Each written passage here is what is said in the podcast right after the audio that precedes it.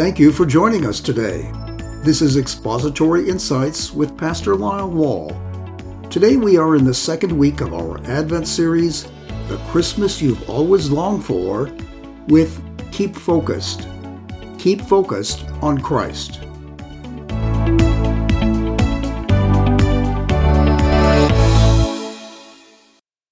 There are just 15 more days until Christmas. As the days count down, the intensity level goes up. You may already find yourself thinking, this is not the kind of Christmas I really want, that my heart really longs for. Maybe next year things will be different. Next year things will have to be different. Over the years, I sometimes have looked to the scholarly intellectual section of newspapers for insight into what people are thinking. I know some of you have done that as well. The comics. Of course, today many people check this out online rather than in print. One episode of Hi and Lois opens with them walking past a toy store with a sign displaying how many shopping days there were until Christmas. Lois is talking about the madness of the season presents, parties, decorations. There's never enough time to do it all. Hi answers, I've got an idea. Why don't we just give everyone gift certificates and go away somewhere? That way you won't have to go crazy this year. Lois replies, It wouldn't be Christmas without the stress. Are you stressed out? Or at least a bit stressed? Are you finding it difficult to slow down? Often this feeling comes from complications and distractions from within ourselves as well as from outside, which combine to lead us to losing our focus. Keeping focused is a challenge in every area of life. A student in a cooking class was about to complete his masterpiece. All he had to do was put it into the broiler briefly to brown it. He put it in. Then he looked at another student's work, which looked great, and, you may have guessed, before he knew it, plumes of smoke were coming out of his neglected broiler. It was only a small fire, but it set off the fire alarms and the building had to be evacuated. Focus. It is important in every area of life. It is critical in having a Christ honoring Christmas. As we continue our series today on the Christmas you've always longed for, we turn to keeping focused during Christmas and how we deal with the inevitable distractions. We are looking at Mary's example during this Advent season. The core truth today is that a Christ honoring Christmas requires staying focused on Christ. This is so basic. We all know this. But how do we actually do it? How do we keep focused on Christ? The testimony of Mary gives us some positive, practical help. Let's start with a broad view of Mary's focus on God. As we read the accounts in Matthew and Luke's Gospels, we find some examples of her inevitable and mounting distractions.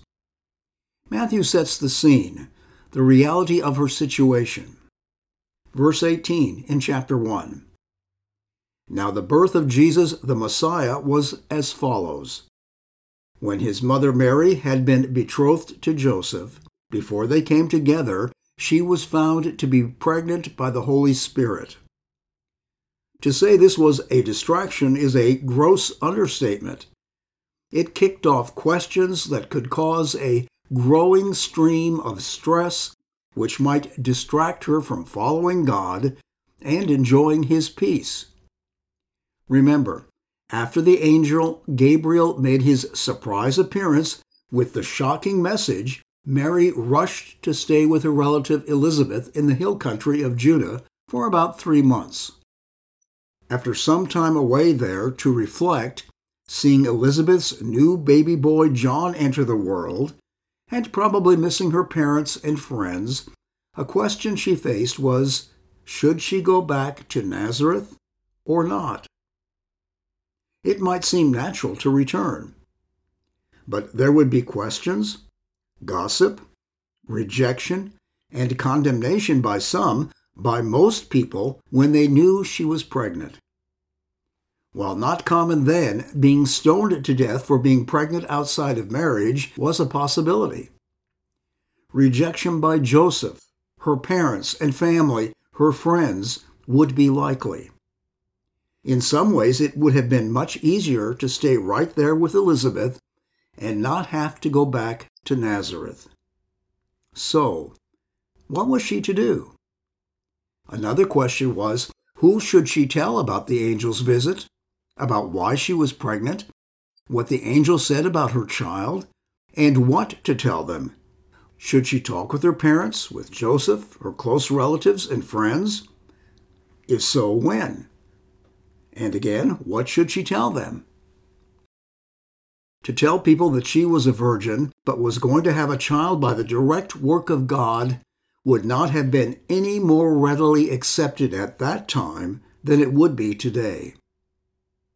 A third question How to get to Bethlehem? While we may not even think of this question, it was an inevitable question for Mary that could easily have distracted her. You see, the Jewish people knew what God had declared through the prophet Micah about the birthplace of the Messiah. But as for you, Bethlehem Ephrathah, too little to be among the clans of Judah, from you one will come forth for me to be ruler in Israel.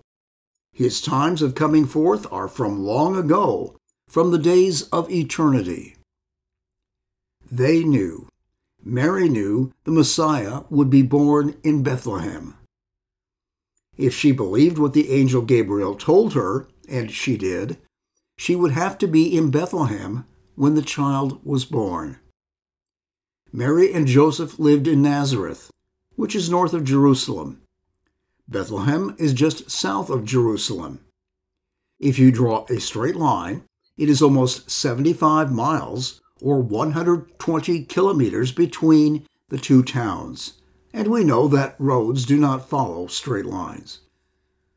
The trip, most likely on foot, was not exactly a casual afternoon stroll.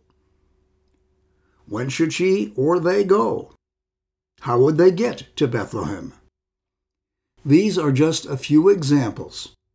Mary had major mounting distractions which had to be managed if she was to keep her focus, if she were to honor God as she desired.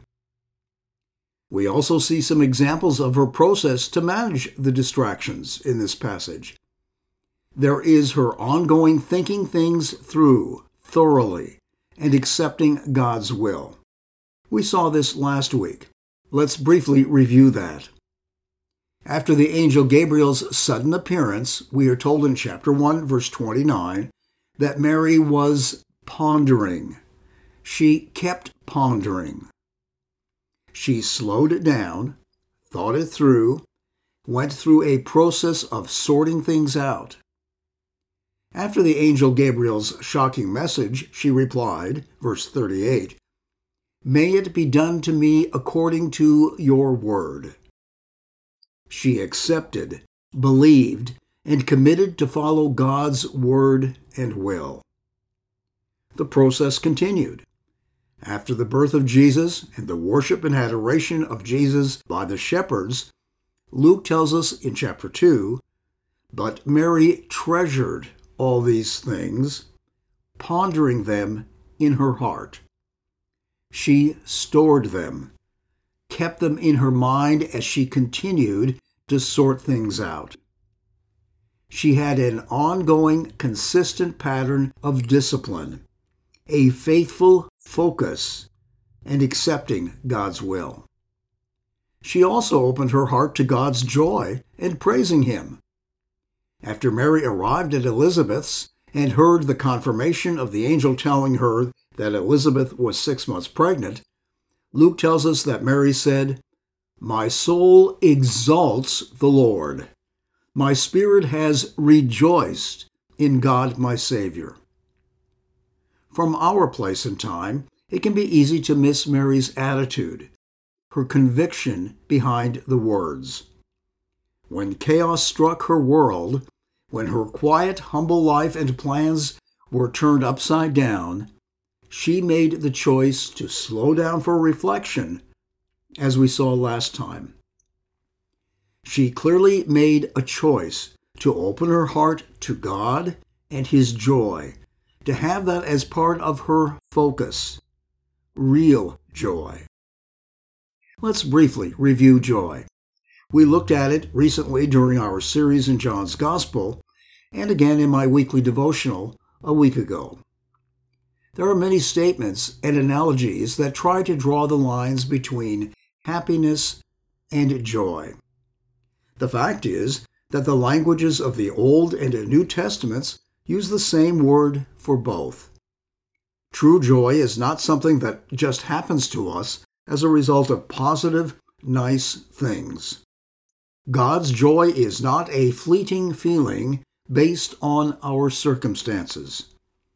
My working description of joy from Scripture is that it is God's gift of steadfast, delightful certainty. Again, true joy is God's gift of steadfast, delightful certainty.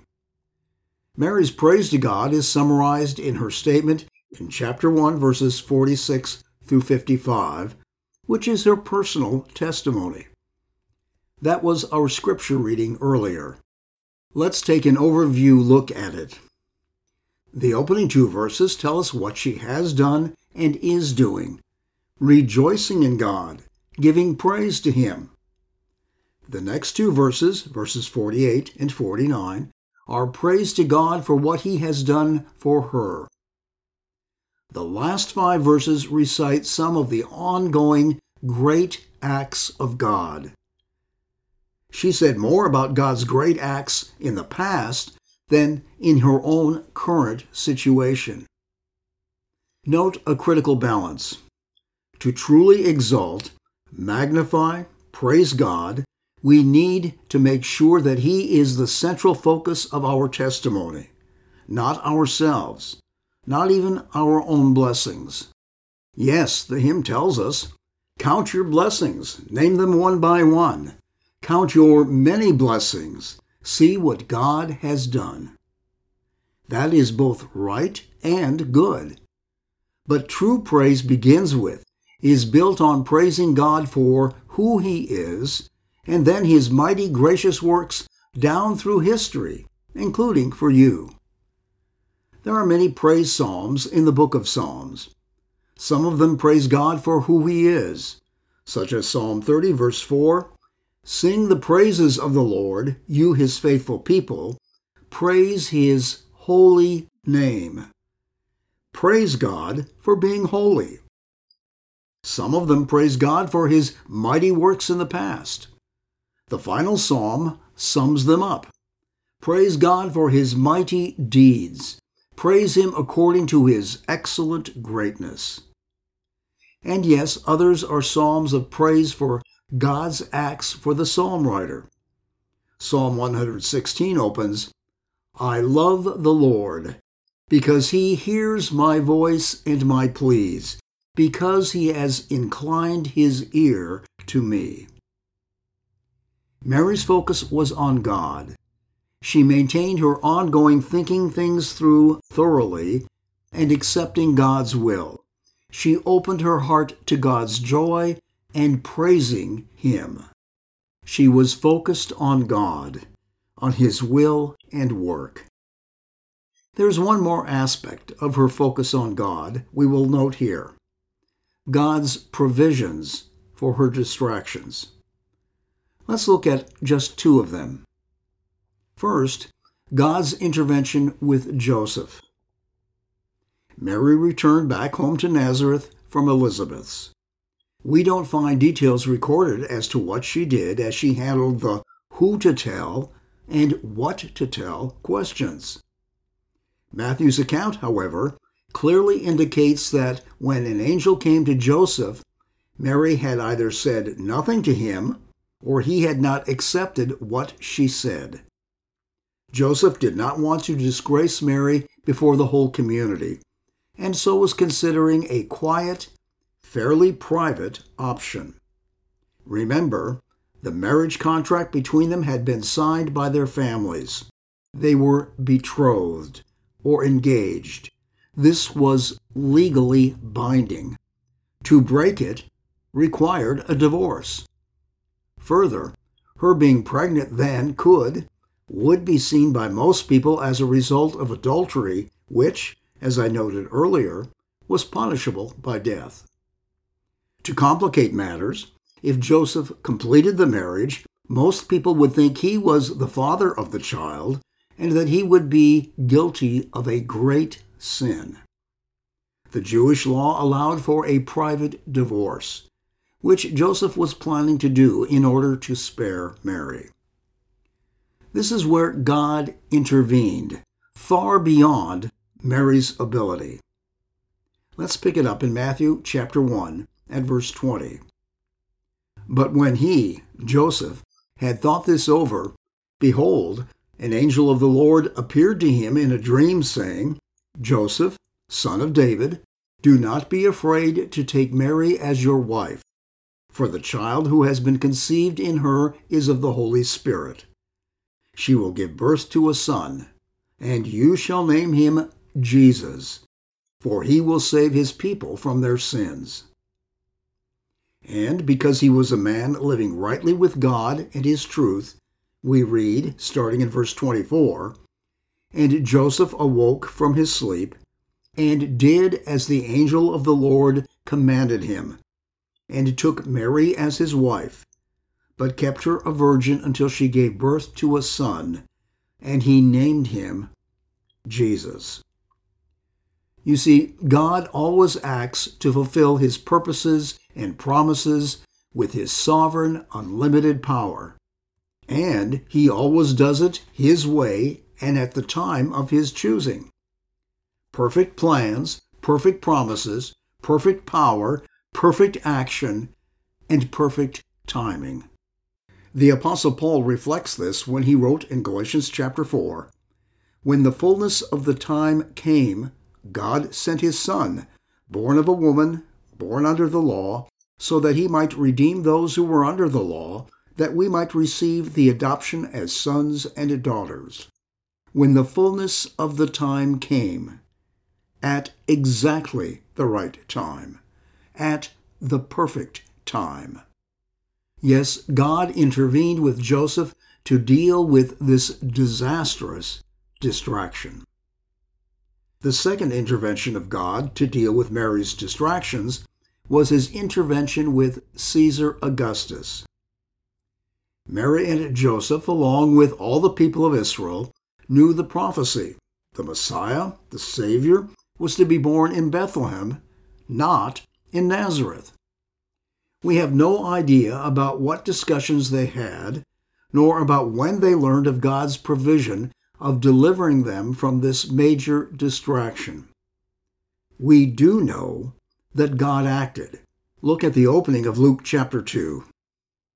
Now, in those days, a decree went out from Caesar Augustus that a census be taken of all the inhabited earth. This was the first census taken while Quirinius was governor of Syria. And all the people were on their way to register for the census, each one to his own city. Now Joseph also went up from Galilee, from the city of Nazareth, to Judea, to the city of David, which is called Bethlehem, because he was of the house and family of David, in order to register along with Mary, who was betrothed to him and was pregnant. Have you ever thought about when and how Mary and Joseph heard of this order?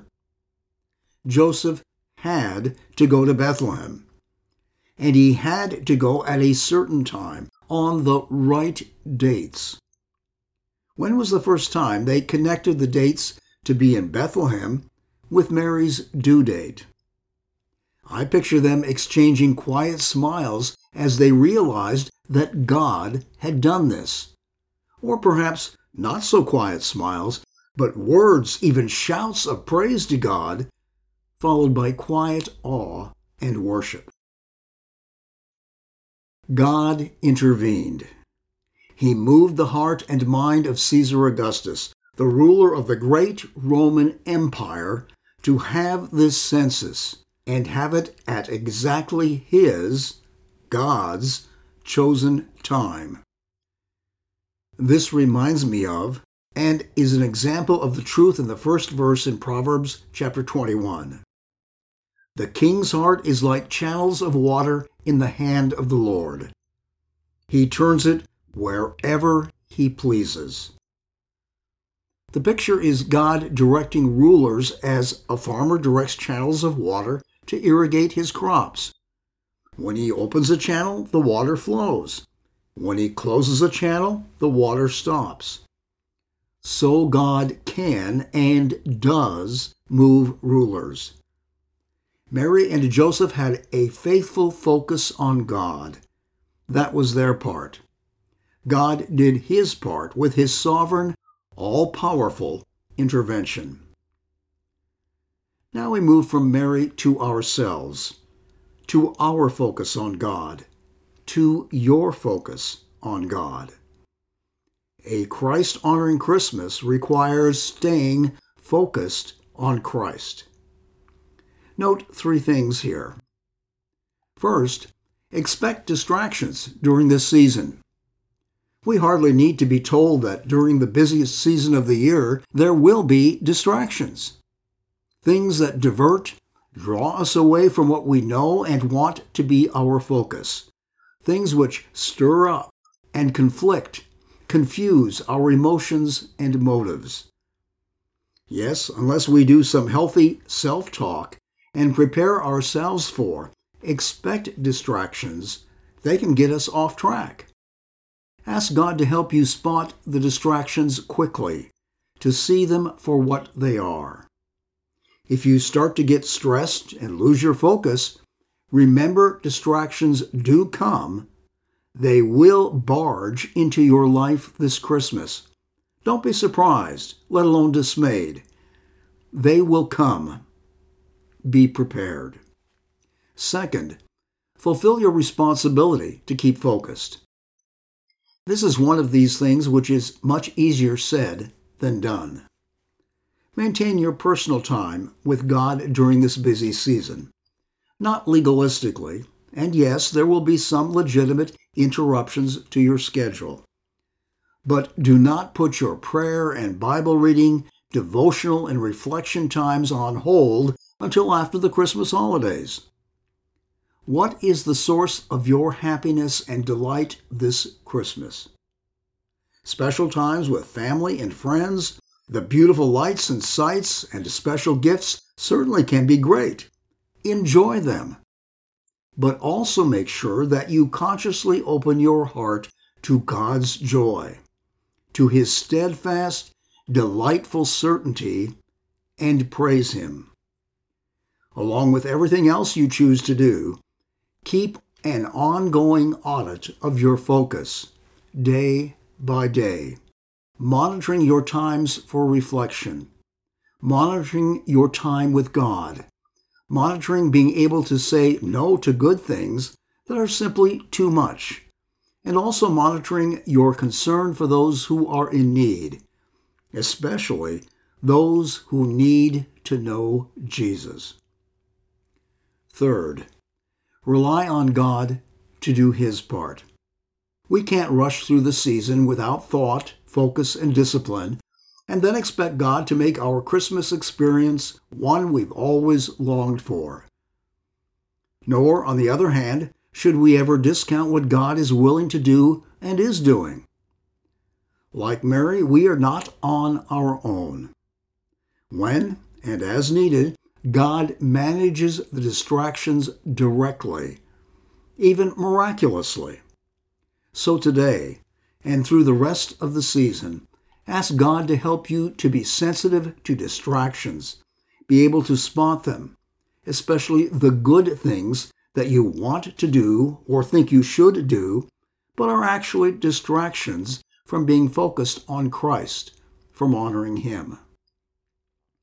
As you tell God you want to honor Jesus during this season, ask Him then to manage those things that you can't, whether it be in finding a way around or through them, or even preventing some of them. Trust Him. Yes, trust Him. Even when it seems impossible, trust God. Remember how God intervened for Mary and Joseph. He will intervene for you. He will do his part. Trust him. 15 days until Christmas. 15 days filled with excitement, anticipation, celebration, so many good things, and, yes, also with distractions which challenge our focus on Christ. Last Sunday afternoon, I preached at a church in Kelowna for their pastor, who was away. We had not been there before.